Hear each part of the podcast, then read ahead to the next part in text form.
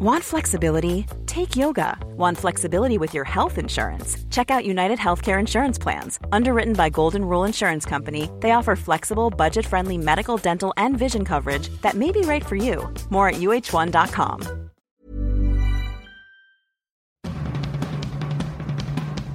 Hi, I'm Ethan Suplee. Welcome to American Glutton. Outside of acting, my two favorite things to do are diet and eat.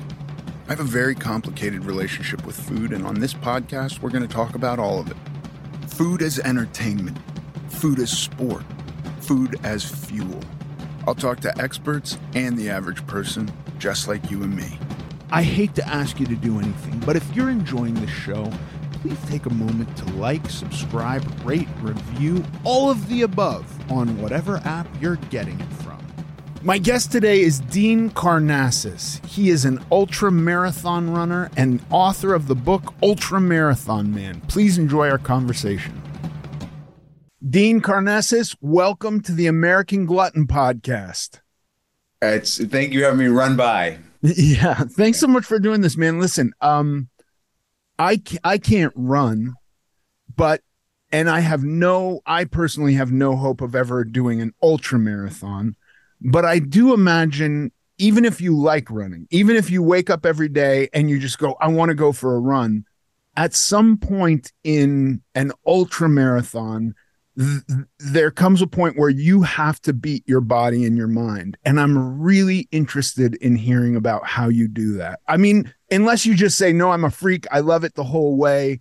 And if I didn't have to sleep, I could run forever and never stop. Like I, I can't imagine that's the case you, you, know there's a sense of exploration uh, when you do these kind of things both you know the environment and, and in external and internal. I think that for me um, when things get tough i i kind of you know there's a saying embrace the suck. Yeah. I just i i eat it up. I'm like all right this is horrible. Like you're you're throwing up you're shitting in your pants you're cramping. This i don't know if i've ever been this bad before. I love this shit. You know can it get worse and so I kind of you know just lean into the torture, uh, and and then you know honestly when things get really really bleak, uh, people say what do you think about and you know thinking is the problem. Uh, you need to turn off your mind. So I literally just put on the blinders to how much further I got to go. I don't reflect on the past. I just think of one thing, my next footstep. So all I do in my mind is say, take your next footstep to the best of your ability and your next footstep. It's almost like this Zen like trance you get into. But I, I've been become very disciplined at not letting my mind wander and just focus on that one thing. And sometimes I'll do that for a couple hours if it's really, you know, really a dark moment. Hours. Okay. Does it require data beforehand? Because I know that, um, I know that if you look at like a lot of different studies, we can see that uh, our mind will limit us and our bodies can actually do much more than we perceive that they can do. Do you have to go into it knowing that? Or because because I, my mind will tell me like you're gonna break. You're gonna break. Don't hurt yourself. You know a lot of that which which is like a governor which slows me down which tries to stop me. And you know i have to i have to ignore that. I completely understand turning it off and ignoring the mind. But does it require data? Do you have to go into it knowing that? Like I, set up some real guardrails where you could hurt yourself? I'm the I'm the wrong guy to ask that question. I, I just I just pushed. You know, I, I've been doing this for three decades and I've never had an injury. Wow. So I just I don't know. I just I I demand a lot of my body. I take good care of my body, but I just push through pain. I ignore things. I ignore signals that say stop, and I haven't broken yet maybe one day I will, but um, I, I don't pay attention to it. I just think that, you know, uh, I've seen my body, what it's capable of. I've seen myself come back from the dead and run another 50 miles. it's insane. Yeah, no, I mean, I, you know, one of my sayings is uh, endurance comes from enduring. Right. So you learn about endurance just by throwing yourself into these situations and seeing, you know, how far you can go. Yeah. Well, okay. So, like, you're running a marathon to the South Pole, the South Pole, right? Not the North Pole. South I don't Pole, think you yeah. can run one to the North Pole. Maybe you can. Um, it's it's freezing. I mean, beyond freezing. The you don't have snowshoes on. w- what is going through your head then? Is is is that just not the right question because nothing because you've turned off whatever would be going through a, a normal or an average person's head? You know, you're in a heightened like this heightened sense of awareness. I mean, that was a kind of a sketchy situation because you know the the South Pole is the most remote place on Earth, and this whole thing kind of unraveled. And what I was doing running on the polar plateau, you know, without any support was ludicrous. I mean, absolutely ludicrous. And uh, you know, it's minus thirty five degrees. You know, you, you can't you can't uh, tie your shoes because you take your gloves off and you get frostbite. you know, you've got to wear this neoprene muffler in front of your face because you can't breathe in this super chilled air; it'll freeze your lungs. So I was so focused on not dying, literally, and trying to keep my body moving because I was so afraid if I slowed down, I was going to get frostbite and hypothermia. So that was that was a really sketchy, you know, nine hours of running. And usually, usually marathon takes me around three or four hours at most, and that was nine hours of um, slogging through the snow, uh, hoping I I wouldn't die. Yeah.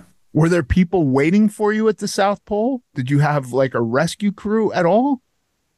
It was one of those clusters where you know you, I was supposed to be home in 12 days. I told my wife, you know, and 31 days later I came home. I mean, wow. I, I learned how dangerous it was, and you know, there's supposed to be 30 to 40 intrepid runners from around the globe all convening on the South Pole for the you know inaugural South Pole Marathon. There was three of us and it was one and done. I mean, they've never tried to do it again. It was it was really dangerous, and it, it got to the point where we were stuck on the polar plateau trying to do this this marathon for ten days, and the weather just wouldn't clear. It wasn't safe, and we had this snowmobile that no one had adjusted the carburetor for altitude because the South Pole's at like uh, eleven thousand feet above sea level. So this snowmobile that was supposed to be supporting us was really unreliable. Oh my god! and I thought, Eh, but we, I thought, and there was talk that we just need to abandon, like let's let's just get out of here.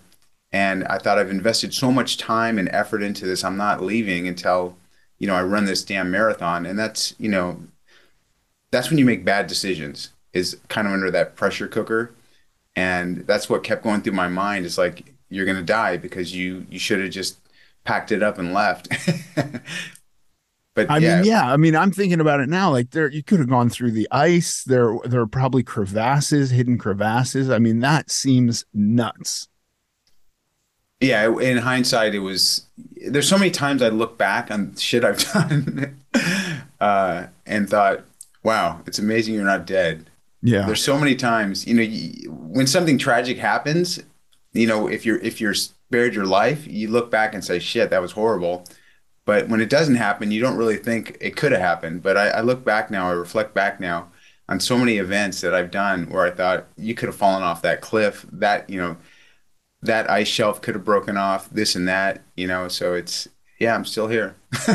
I, I was reading about you. You started running very young, right? You started running by running home from school. Running home from kindergarten, yeah. Okay, going from running home from kindergarten to running 80 hours straight with no sleep, unbroken, 80, which just seems truly impossible to me. Are you just pushing it more and more and seeing what you're capable of? Or, I mean, what, what is the evolution like there? Well, I, you know, I just, I, I, I heard about this 50 mile race and I thought, that's impossible. Like a human can't run a 50 miles. It, you know, there's hotels or there's there's trickery. I thought, you know, you get in a car, there's bikes along the way or campgrounds.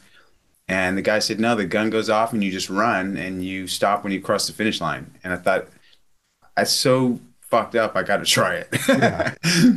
so I did this 50 mile race and I finished. And it was the toughest thing I'd ever done. I mean, it was it was so painful. And I'm sitting there in the you know, the medic tent with wrapped in this like mylar blanket, shivering. And I see these two guys high fiving each other, saying, "We qualified, we qualified." And I'm thinking, for, for, the insane asylum, like, what did you qualify for? The guy's like, "No, dude, we qualified for the Western States 100 mile endurance run." Oh my god! I'm like, hold it, 100 miles, like twice this far? And he's like, "Yeah, yeah." I said, "Well, where do you sleep, or where do you stop at night?" He's like, "You don't. You put on a headlamp, and you you just run straight through the night, and you cross a river." I'm like, well, how do you eat? He's like, you just eat while you run. and and the last thing they said before they walked out of there is like, hey, buddy, you qualified as well. And when they said that to me, I knew I would never live down that moment and unless I ran this 100 mile race. I knew forever from past that point, I would look back and say, God, you know, you qualified and you didn't, you didn't have the, you know, the courage to do it. So I did this 100 mile race and it was, it just proved to me that, you know, that what was impossible was now achievable. Right. So after that, I thought, you know, there's uh, this 135 mile race across Death Valley in the middle of summer, you know, the Badwater Ultra Marathon. Did that, and there was really nothing beyond that race. But I heard about this 200 mile, uh, 12 person relay race, and I just asked if I could sign up for it as a team of one. oh my god! And and so I ran 200 miles, and I thought, holy shit, I just ran 200 miles. Yeah. Wow. I mean that. I mean the headspace to get into that for me it, it's very hard to to picture that evolution i mean I, I do understand it but but it's just it's it's i mean it seems slightly masochistic no like i think that anything like that requires at least a change of perspective from what what is normally perceived as just painful or brutal and you got to learn to like it somehow yeah, I mean, I, I don't know what the appeal is, but you're absolutely right. I think that uh, people are drawn to these kind of tough events that that hurt you. Um, it is a lot of physical pain, and it you know it's not just ultra marathoning. I mean, marathoning uh, is, experiencing a surgence right now like I've never seen. I mean, there are there are a lot of kids in their 20s and even earlier, like late teens, that are running marathons. And I just don't, you know, I, I asked them what what is the appeal, and they're just like, wow, it's it's really fucking hard. Like I I don't, you know, there's not a lot of hard things in my life these days, and I'm going to do something really hard, and that takes a lot of focus and discipline. Uh, there's something appealing about that to a certain person. Yeah, no, I used to ride bicycles and and I could do a, a century, which is hundred miles on a bicycle, pretty much n- no problem. I went out for a a Livestrong event in Austin and went out with the Mellow Johnny's guys. That's the bicycle shop that was associated with the event, and we rode a hundred miles, and and that was that was not bad. And then I tried to run a 5K the next day, and man, my legs were blown out from the 5K. like the cardiovascular effort wasn't hard at all because it was like nothing compared to what I was used to doing on a bicycle. But I just my my my lower back, my hips, my legs, they hurt so bad from 3 miles or whatever a 5k is that I was just off, you know, it wasn't worth it cuz I could get the satisfaction of doing something hard. Riding a bike was very hard and I and I understand suffering and I enjoyed suffering on a bike, but I did not like not being able to walk for a couple of days after a very short run. I mean, it's really it's really another thing altogether. Um, you said earlier that you take good care of your body. What does that mean? What do you do? You know, one thing I never do is I I never sit down. You can probably tell right now I'm standing up. So, yeah. uh, you know, if I if I don't have to travel anywhere, um, I have a commitment that from the moment I get out of bed uh, until the moment I crawl back into bed at night, I don't sit down.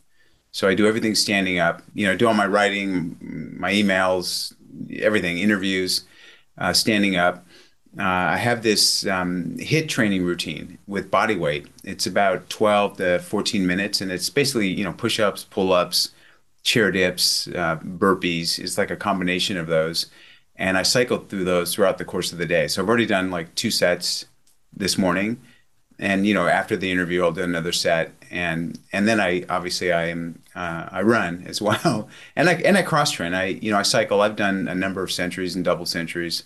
So I, I do a lot of cross training on um, mostly now this thing called an ElliptiGO, which is a stand up bike. It's it's basically a bike, but you're standing up. Uh, and oh, and on, you're making the motions of like an elliptical machine. Yes, uh, oh, the wow. handlebars are stationary, and it's it's got gears like 12 gears. You know, it's got handbrake, disc brakes, but it's you're you know you're running like this. It's it's tough because you're not very aerodynamically efficient because you're standing straight up but I've done you know centuries and and uh, really enjoy it. And you're right, even after a hundred mile ElliptiGO, uh, it, it's different than running like a yeah. marathon. Like the next day, you just you feel not the not as not as brutalized. I think yeah. on the uh, on a century. No, there's just that. I mean, listen, it's tough work for the legs, but there's no impact. You're not you're not making contact with the ground every second or you know every half second. I don't know what your cadence is like but i imagine it's pretty quick. And so you know i, I almost think of like running as like the ground is punching you a million times over the course of a run. You know what i mean? And and it's it's jarring. Like it's a it, to me when i think about running i think of like like a savage type of torture yeah, and you know, I mean, it gets it gets easier. Uh, I'm always amazed at the the range of, of human ability because when you first start running, it just it's horrible, and yeah. you you know, like even to run a mile is really tough, a continuous mile, and eventually you're able to do it, and then and then two miles, and then ten miles, and then you know a hundred miles. You're able to just sustain yourself and, and it's really crazy because you know someone of the same age you know even the same build that runs 100 miles the, their neighbor who you know doesn't run at all finds it hard to run one mile right. and we're the same species but it's just you, you you know the body adapts yeah and i think that endurance is one of the things that has allowed us to evolve the, the way we have um, because you don't see that you see a, a, a lot of other uh, mammals that can go very fast for a short distance, but there aren't that many that have the ability to do the kind of stuff that you're doing. Yeah, I mean, there's a an entire theory uh, on that thread that basically says that's why we evolved to be humans the way we are because we could chase down prey. Um, you know, we don't have fur, so we're better at heat dissipation, and you know, I, have beaten horses in, in 100 mile foot races, so I know a man can outrun a horse over a long distance. Yeah. Yeah. W- when I think back to like um, people going across the country in, in horse on horses or, or horse drawn carriages, um, I think they were making an average of like 20 miles a day, you know, and, and that might be a leisurely pace, but you know, if you're, if you're going to chase a horse for a hundred miles, chances are, as long as you can keep going at, at like an average speed, you will beat it at some point. Yeah. That yeah, is- you know, I, I told you I'm 100% Greek, and um, you know the the original marathoner Phidippides or Phidippides was uh, part of a class of citizen called hemodromi, which means day long runner. And um, the Greeks realized that in the mountainous and and you know hilly and hot terrain of southern Greece, a man could outrun a horse. So they trained these foot messengers to be like a faster internet. You know, they could outrun a cavalry if if they got invaded, and they could disseminate and collect information intelligence quicker on foot than on horseback. Wow. And that's how that's how the the marathon got into the Olympic Games initially. Uh, it's a fascinating history. Um, the, the the the gentleman Phidippides, the the runner, actually uh, it's better known that he ran from uh, Athens to Sparta to recruit the Spartans. So if you've ever seen like 300, you know, who, who's the most badass fighting force in ancient Greece? It's the Spartans. So he ran this ultra marathon before he ran the marathon. Oh, uh, wow. it's like 150 miles from Athens to Sparta.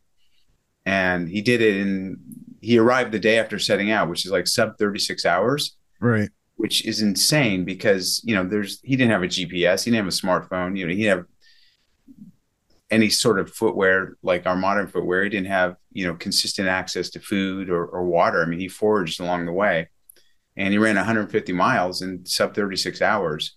So you know these guys were real fit. yeah. And then they dumbed it down for the Olympics. They were like, "We're, we're going to have average citizens perform this. They're only going to have to do 26 miles."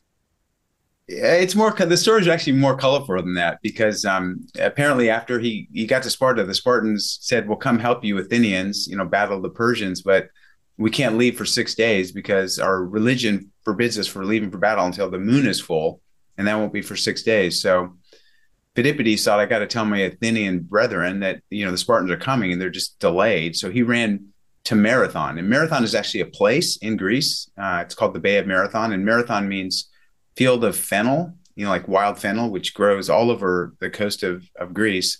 So the word marathon actually means field of fennel. oh, wow. but he he got to marathon. You know, the Athenians decided they couldn't wait six days, and they you know they attacked the Persians and they somehow defeated them.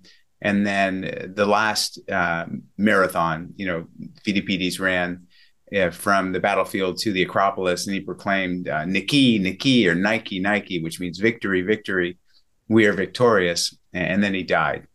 Oh man, yeah, uh, that's, that's, where, a great that's story. Phil Knight got his, you know, the name of his company, by the way. Right from Phidippides. Yeah, running around to save Greece. Yeah, and then yeah, the the modern Olympics, uh, in the ancient Olympics, you know, the longest distance was what they call a stade, which is just a lap around the state. That's where we get the term stadium. And so, and it was like, you know, so it was like 400 meters. They didn't have a marathon, but the marathon happened in uh, 1896 with the modern Olympics. Okay. Mm. And that was just because they went back and looked at the history and were like, dudes, we're running this far. Let's make them run a long distance. Yeah. Yeah. It was a French guy that came up with it, actually. And, um, and the original marathon was um, 24.8 miles. Like the, the distance from the uh, marathon to the Acropolis is 24.8 miles. And the guy who won the first marathon was a Greek guy. He was a fisherman who ran barefoot. And uh, at the midway point, he stopped in a taverna uh, and he had a shot of whiskey and a raw egg. that was his, that was his like energy. Yeah. yeah. Oh my God. That's mm-hmm. amazing. I, I always get tripped out when I see old, um, pictures of cyclists smoking cigarettes because they thought yeah. it would open their lungs, you know, and then having a Coke. A Coke would be their big energy drink, you know, yeah. but like a shot of whiskey and an egg. That sounds good. you got protein, fat, and yeah. maybe some alcohol sugar from the whiskey. Yeah, alcohol definitely numbs the pain. Yeah. Mm. Um, okay, having done all these things, are you are you done pushing yourself or are there bigger crazier things you're you're interested in doing yeah, I mean, I'm still running 100 mile races all the time and further. So I'm, I'm still doing those, you know, a few times a year, if not more.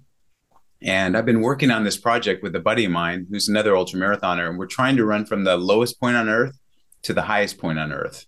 From Death Valley, Death Valley is the lowest point on earth, right? Death Valley is the lowest point in the Western Hemisphere. Okay, so there's a lower point in the Eastern Hemisphere. Uh, in the East, yep, yep. How how low is it? It's I think it's over 500 feet below sea level. It's it's the Dead wow. Sea in Jordan. Okay. Yeah, and then obviously the the highest point on Earth is Mount Everest. So we're we're trying to um, do an ultra marathon from the lowest to the highest. Okay, but how would that work? Because that's way more than hundred miles. Yeah, no, it'd be multi-day. It's it takes right. us about four to five months. We're trying to work out the logistics right now. Wow. And you've got to arrive at base camp of Everest, you know, within a certain window because uh, you can only, you know, get to the top um, like mid mid April to, you know, mid May kind of thing. Right. I mean, that sounds completely psychotic to me. Just outlandishly nuts. I hope you do it. Yeah, I mean, I've run across the U.S. So I've run from L.A. to, to New York City. Uh, it's a, the distance is maybe a little bit further than that, but I know what it's like to run 40 to 50 miles a day for 75 days. Wow. And yeah. That's what it took you 75 days to run across America? Yes.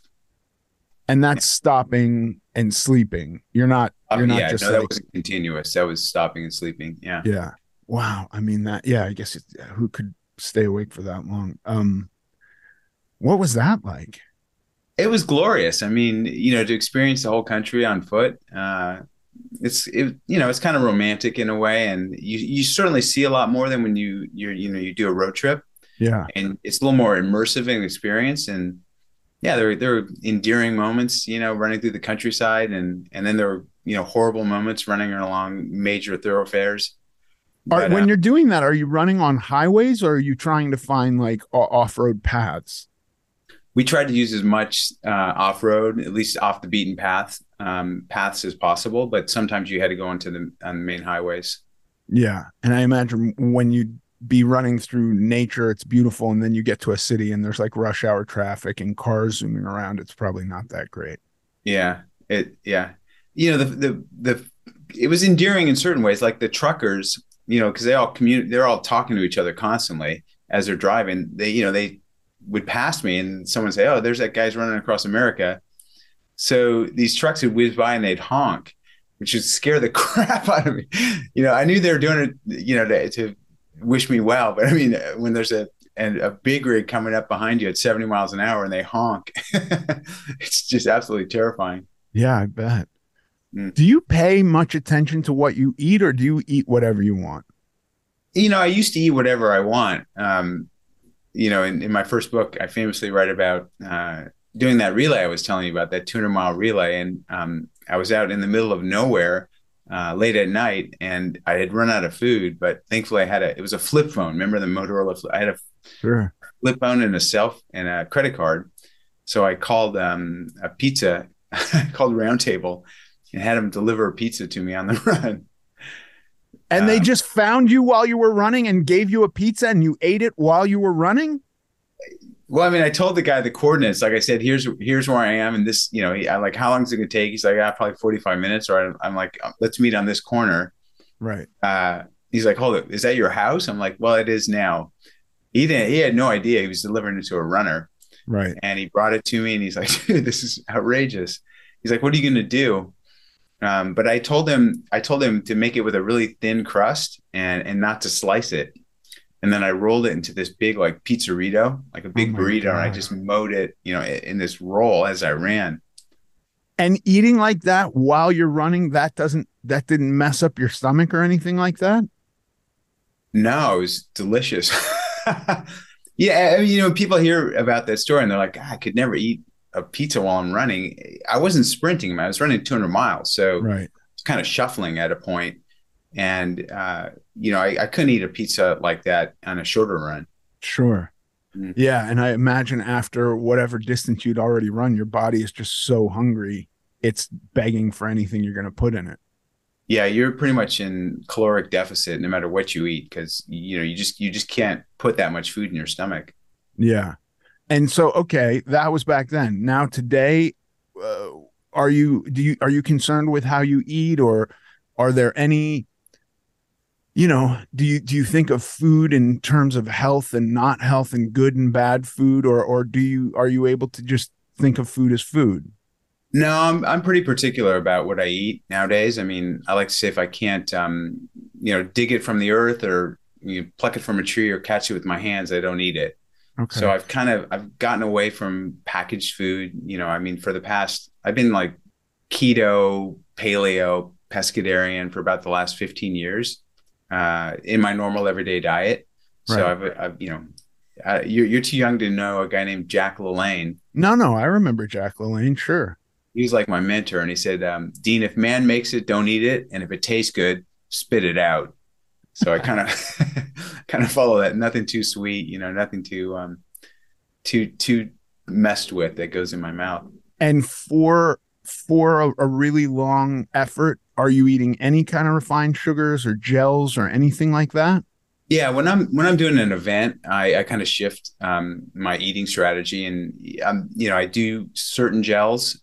Uh, some gels are made with maltodextrin, so they're not as like uh, syrupy and sweet. Because you know eating a lot of gels just gets nauseating after a while. Yeah.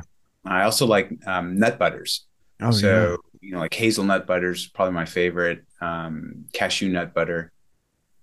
Mm. I used to eat these things called Bonk Breakers, which mm. um, were bars that just tasted like they were mostly made of nut butters and whole grains or something like that. It was just a really dense um, square of energy. Yeah, I remember that company. I don't know if they're still around, but I remember I remember having their stuff. Yeah. Yeah.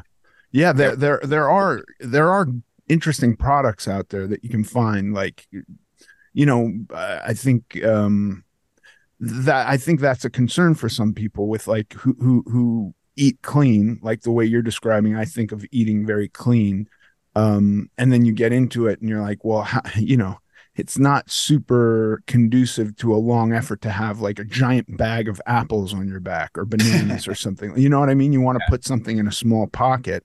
You need yeah. condensed energy.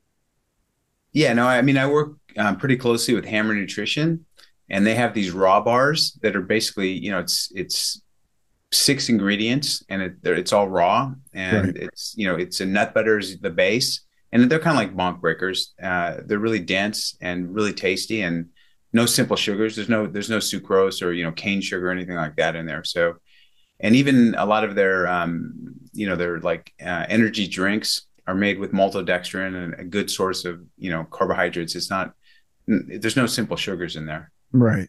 Yeah. Yeah. Yeah. Did, uh, did you notice from from the time where you would order a pizza on a run? I mean, were you were you trying? Were you eating? Was your diet similar then, and you just found yourself out in the sticks and needed something and got a pizza, or were you eating whatever you wanted back then?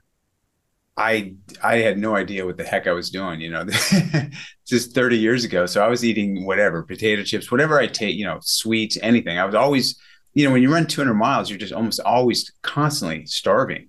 Right. So I was just eating anything and it got me to the finish. I could probably do that nowadays as well uh, during a race. I just, as I've gotten, you know, older, I've noticed that my energy levels really um, are pronounced more when I eat junk food. So yeah. I just, I don't, I don't like, I'd rather just fast than eat. Like people say, how do you travel? And, you know, if I'm in an airport and I can't find anything healthy, I just, I'd rather fast than eat something bad because I just know it'll make me feel so horrible. Yeah. I find traveling to be, really difficult and and one of my issues um has always been like ang- anxiety and I think also boredom. And so travel like doesn't matter where I'm going or how long the flight is. I sit down on an airplane and I just become ravenously hungry. And most of the time I will pack my own food for a trip sometimes I don't, and it just gets really tricky. But I think if you can get into the habit of fasting, like, or being willing to fast for a period of time, because, you know, I, I, don't think there's really anybody in America who's going to. Who's going to damage themselves by fasting for, uh, you know, a travel day, right? Like, I think yeah. we're all yeah. pretty much okay. Yeah. Um, you know, unless you're hypoglycemic or something like that, and and or even have type 1 diabetes and have crashing blood sugar um and you you got to have something but th- that's that's different than eating out of boredom or just because you know you have a flight delay. Yeah no i mean I, I hear what you're saying though. You know you sit down and you're kind of locked in one position and you know you're bored. You just want to eat. Yeah. I, yeah. I, I did I have noticed I've been traveling a lot lately and it does seem like and this is everywhere though like y- you know i i kind of um bitch about this quite a bit but like all points of commerce now or it seems like most points of commerce now in america also are selling you food. Like you go to office depot and as you're checking out there's like a smorgasbord of candy available to purchase because how could you make it back to your car without a bag of Skittles? You, you know what I mean? Like yeah. you're going to die of starvation. Um, but then even at airports, like it is just wild how much of the average American day is spent eating. I mean, there's just so much food everywhere. Yeah, I mean, it's you know when you go to Europe, it's not quite. It's a little bit different, which I really like. Um, it, we're gluttonous, and your podcast says it all. I mean, it, it's it's it's not healthy, and I, I think there's I think there's more recognition of this nowadays than there ever has been. I mean, I've been like preaching to my kids, uh, you know, don't eat that, don't do this. You know, I I try to when my daughter discovered ketchup, I was just appalled. Like, oh god, it's just cane sugar and and a little bit of tomato in there. And, and nowadays, she eats so clean, you know. And she used to think I was a freak. They, my kids would never bring the, their friends over because they thought I was a freak. They're like, Dad, there's nothing. We don't have potato chips. We don't have there's we don't have donuts. We don't have anything like that. I'm not bringing my friends over here. Right now, they now they kind of embrace, you know, uh, what I was what I was preaching to them when they were younger yeah now we we have the house that didn't have that stuff. This is how we were raised. Now it's like a problem. You, you, know it's one of these things where like if we go back um to like the great depression where there were soup lines and there and there wasn't enough food or enough money for people to feed their families and then we progress a little bit further and we look at all the subsidization of food, of corn, of of of soy, of beef, and and how inexpensive food has gotten, and also like to your point, how you stand all day long. Um, I think the average person mostly doesn't stand at all or doesn't walk at all. You know, that a lot of jobs are sitting, and and not all of them, but a huge percentage percentage of them. And it's it's kind of no wonder that the health in America has declined the way it has. Yeah, I mean, it's tragic. And you know, the other thing is that you know most Americans don't really have a relationship with the outdoors. Uh, I've always had a very strong relationship with nature, and you know, I'm privileged. I live in California, you know, and I can walk out my front door and there are trailheads that I can access.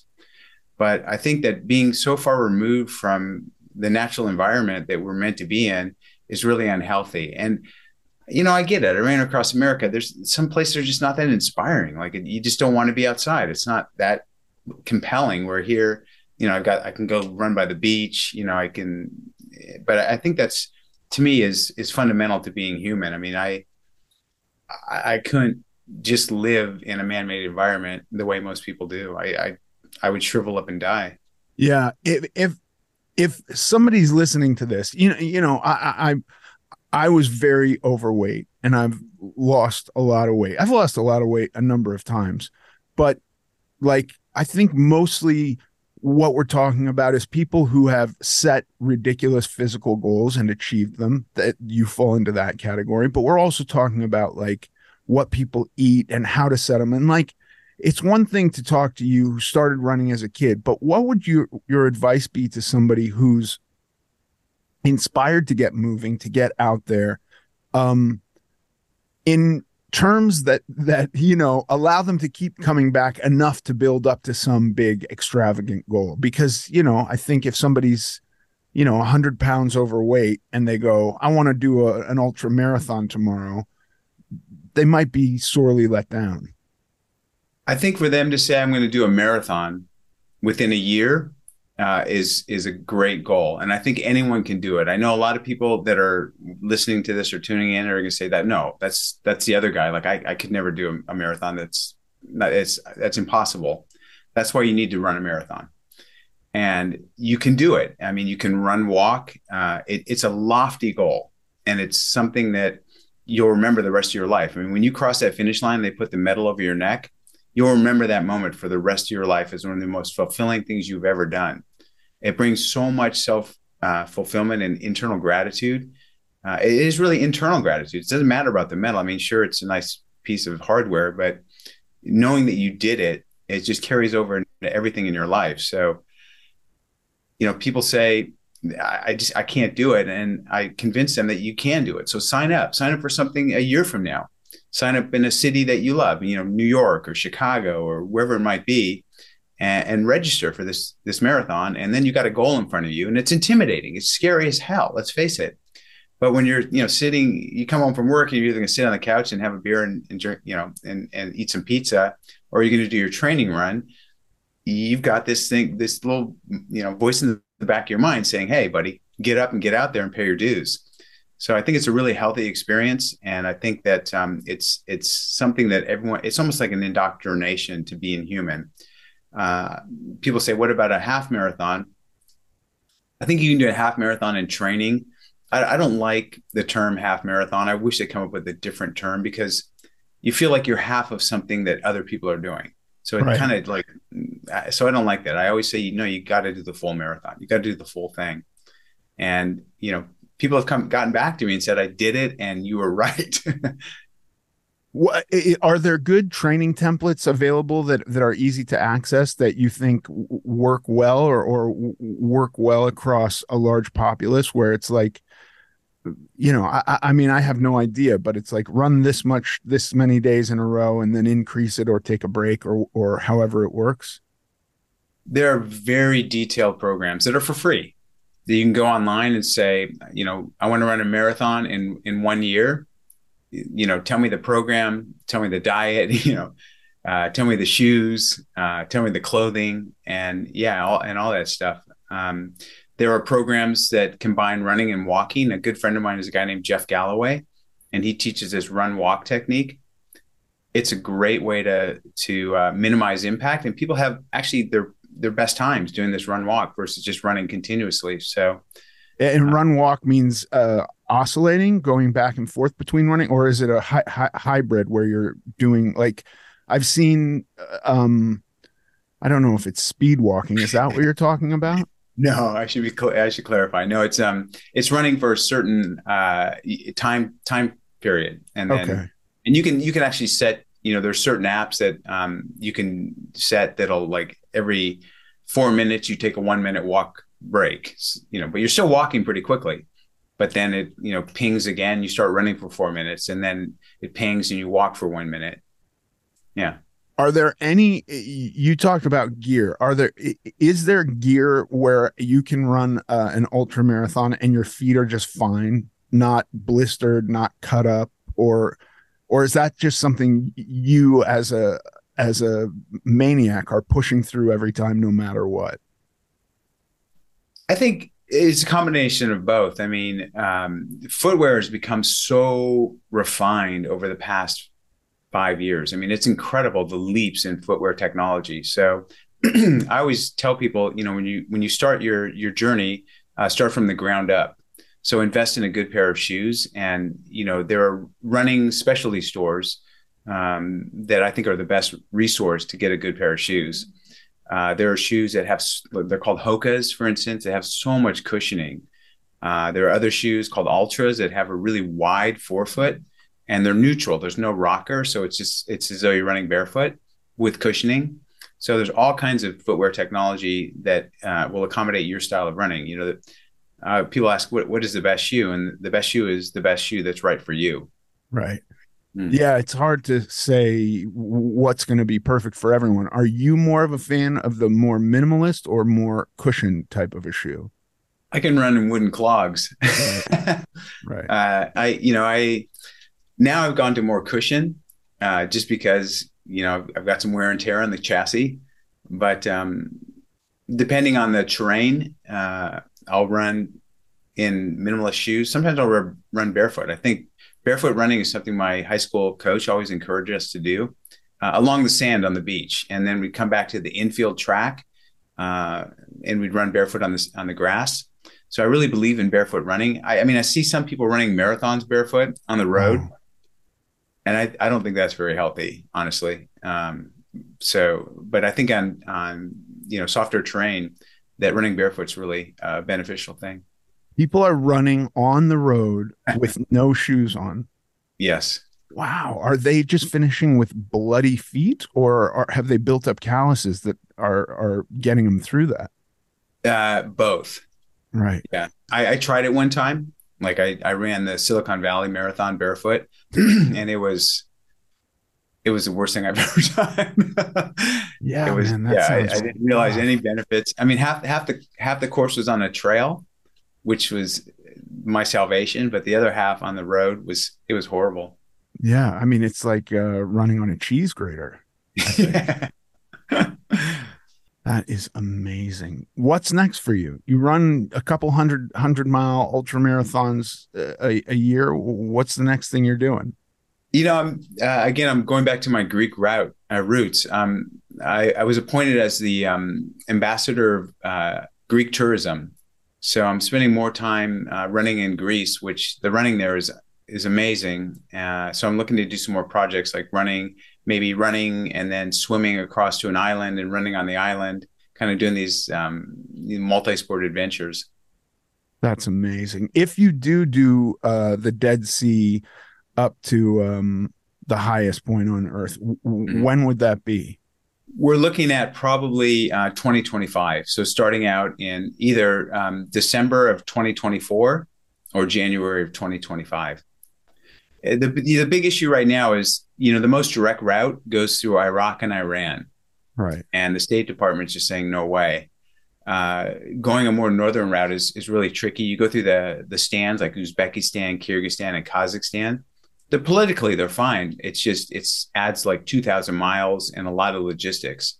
So we're hoping the political, you know, the geopolitical uh, landscape will change a little bit in that time frame, so we, we can run across Iraq and Iran. Have you checked with Iraq and Iran? What do they think about it? that I've mentioned this uh, on a couple of podcasts like yours. And I've gotten so many messages on social media, primarily from Iran, saying, Dean, we love you. Show up at our border. We will surround you with 100 people the entire way across our country. We're runners just like you. We'll put you up every night. You'll be escorted across our country. It'd be an honor for you guys to come run through our country. The State Department's not buying into it. They're like, you know, you're still a target. And sure. But anyway, I think that'd be the a really beautiful element to to this adventure is to be able to to just kind of say, hey, we're runners. You know, at at heart, it's a commonality we all share, running. You know, uh, I mean, it's almost like a a, a peace mission. You know, you, you, could run through those countries with an olive branch or something. You know, I, I don't know, but it seems like, uh, I mean, the idea at first to me is is a little bit daunting and scary, but but then I think that you could probably pull it off. I mean, if you if you did a, a marathon at the north at the South Pole, you could find people who are going to get you through those countries safely. Yeah, it's just you know when you have the U.S. government involved, it's it becomes bureaucratic, and you know it. it yeah, it's a whole nother layer. It, it I don't know. I've, I've been a U.S. athlete ambassador, so I've been on a, few sports diplomacy envoys um, to certain areas of the world, and you know the when you're you know in, when you're brought into that that world um, you know you realize how coddled american citizens are for better for worse i mean Americans take care of Americans. So if you know, no matter if you're a you know kind of a visible athlete like me or, or not, um, they're not going to let you go into a, a, harmful situation overseas. They're going to advise you against it, and they're going to make every effort to get you out of there if something bad happens. Yeah.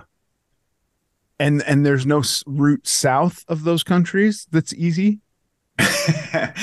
my my partner in this, Charlie, yeah, that's that's his uh, that that that's his logic as well. That the route that is south that he thinks is safer, I'm not so sure, is paddling uh, a two man kayak across the Indian Ocean. Oh yeah, wow, right.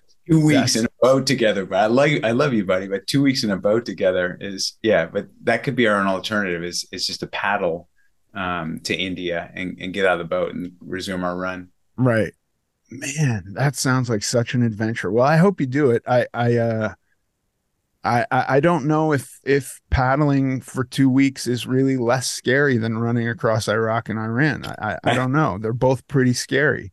Um, there there are lots of pirates, actual legit pirates in that area. So yeah, right. But they're not looking for dudes on a kayak. They're not looking to steal your GPS, are they? Maybe they hold you hostage that yeah, that would be the worst scenarios. They just take us hostage and try to get money out of us, our, right. our families. Yeah, right.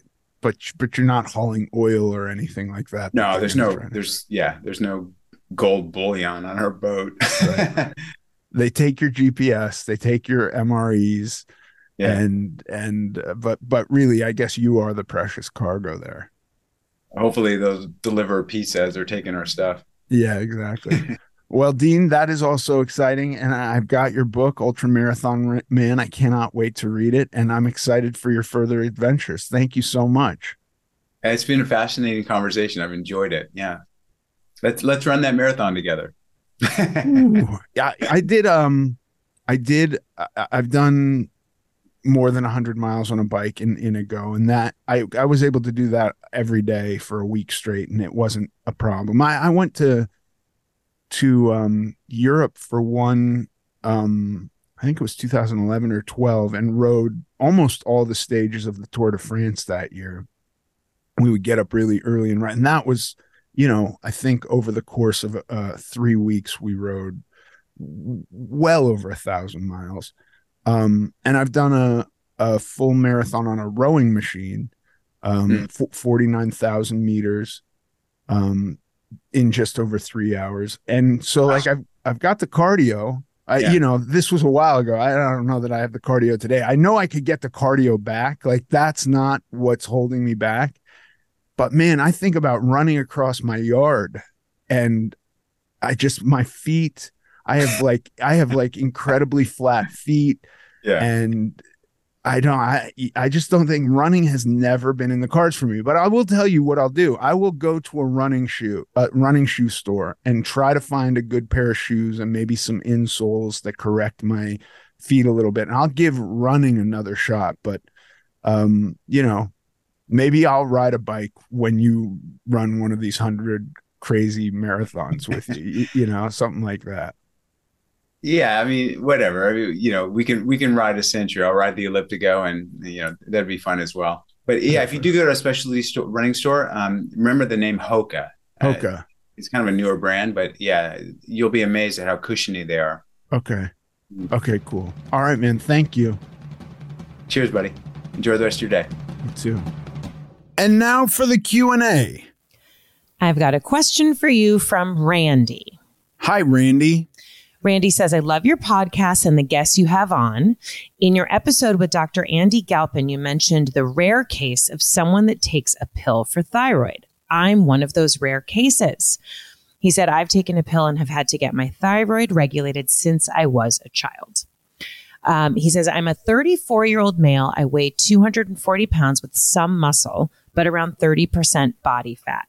That's down from 320 since 2018 when I started my journey. That's amazing. So great. I've been leaner than I am now. In 2020, I was at 175, but I've started to slide back a bit in the past three years, despite staying active with CrossFit and walking. Admittedly, I've not tracked my food much like I did in the past, but I do eat healthy with the exception of drinking beer on the weekends and once or twice a month, popsicles or ice cream. I recently did blood work and it came back that my iron levels are very high. I've scheduled an appointment with my doctor to discuss this. Could my thyroid issue be affecting my iron levels? Is there anything I can do for my nutrition relating to how my thyroid disorder treats my body? So, of course, we're going to just say right off the bat, great, you're seeing a doctor, you know? Yeah, I, I, I don't know about uh, how the thyroid affects iron. I do know that I have been told numerous times that I have high iron and um b- been told if I can to go and donate blood a couple times a year. And oh wow. Literally the solution my doctor has had for me. Okay. Um and I think unfortunately um like the first time I was told this was like maybe 5 years ago. Mm-hmm and I've donated blood once since okay. then. So I'm not I'm not on top of it as much as I should be, but but like I'm also not I'm getting regular blood work and my my iron is not alarmingly high. Right. So whatever it was m- when that doctor said to do that, he was like it's no big deal, just donate blood a couple of times a year and I did it once and then got it checked again. And my iron hasn't, it's, I think it's all always towards the upper limits, but it hasn't been, you know, with a big red H next to it. So I, I don't know, you know, what, um, I'm, I, am i am not a doctor and yeah. I, I don't, I just don't know how to answer that. Yeah. Uh, well, anything you want to say about his um, drinking beer on the weekends and then the, you know, ice cream and stuff. The only reason I say that is because I would like that same advice. Like if you're on a plan and you're doing well and you're going to the gym, whatever, but then you, you know, you do these things on the weekends that are like high calorie, possibly, you know, it's like, it, well, sure. But, but like, I think there's a universe where popsicles or ice cream a couple of times a month. So that says to me every two weeks. I mean, if we're being literal, but there's a there's a version of my former self where I could say like I'm having X a couple of times a month and really it's a couple of times a week or every other day. So yeah. I think that there's just a level of honesty there and then as far as how you're eating the rest of the week if you're you know I think it's very easy for us to get to a place maintain that place for a while and then allow some bad habits to creep back in. And, and so I think it just might require a little cleanup of that and tracking your food a little bit more closely. Um, I don't see why somebody couldn't have. And again, I, you know, for me, if I was drinking beer on the weekend, it would be cases of beer. It wouldn't be a couple of beers like how I picture a normal person, but I don't know how a normal, I don't know. I don't really hang out with beer people. Um, I suppose I, I, I one of my uncles would have like a beer with dinner. Um, but I don't know if he's going home and drinking a 12 pack after that. I have no idea, but he's not portly. Um, so I don't know. I don't know what, you know, uh, two or three beers should not throw you off that much if you're otherwise being perfect. Yeah. Um, a serving of ice cream every two weeks should not throw you off if you're otherwise being perfect. Stuff like that is hard for me because it, you know, if I really like, I got into Halo Top for a while and then it just became like, well, I'm just going to have one of these things every night. And then I was gaining weight. And, you know, it wasn't so severe, but it was something I had to go like, what has changed? Why am I up three pounds consistently over, you know, over the last three weeks? I've crept up. I've not been really maintaining. And it was that I started eating, you know, something that's still, you know, it's only 460 calories. Like, okay, but that's like the size of a normal meal. So I'm adding a normal meal and it is mostly carbohydrates right at the end of a day. Um, and not that that matters, but my body's not putting them to use overnight. You know, like uh, 60 grams of carbohydrates for me is fine right before I exercise or even right after I exercise. But right before I go to sleep, I'm not I'm not saying it's going to make me gain fat if I'm perfect in all other areas, but I do wake up feeling a little shitty. And so like that crept up on me and I had to like um stiffen my own discipline there a little bit and go like, "Oh, this is this is fine. Halo Top for me is fine every month, but like once a month, you know, mm-hmm. as yeah. a treat. It's not fine for me to eat every day." Yeah. No. Yeah. No, so that makes that's what I got to say to you, Randy. How much beer? How much ice cream? Right. How often? Right. Randy, let us know what your doctor says. Totally, you know, obviously curious about that and if that has effects on you and stuff. And thanks for asking your question here. Hope that we had some helpful advice for you. If anyone else has a question for Ethan, you know what? You can always ask it. You just email hello at AmericanGlutton.net. Thanks for listening to this episode of American Glutton. I'm Ethan Suplee. You can follow us on Instagram at American Glutton Podcast. Sincerely.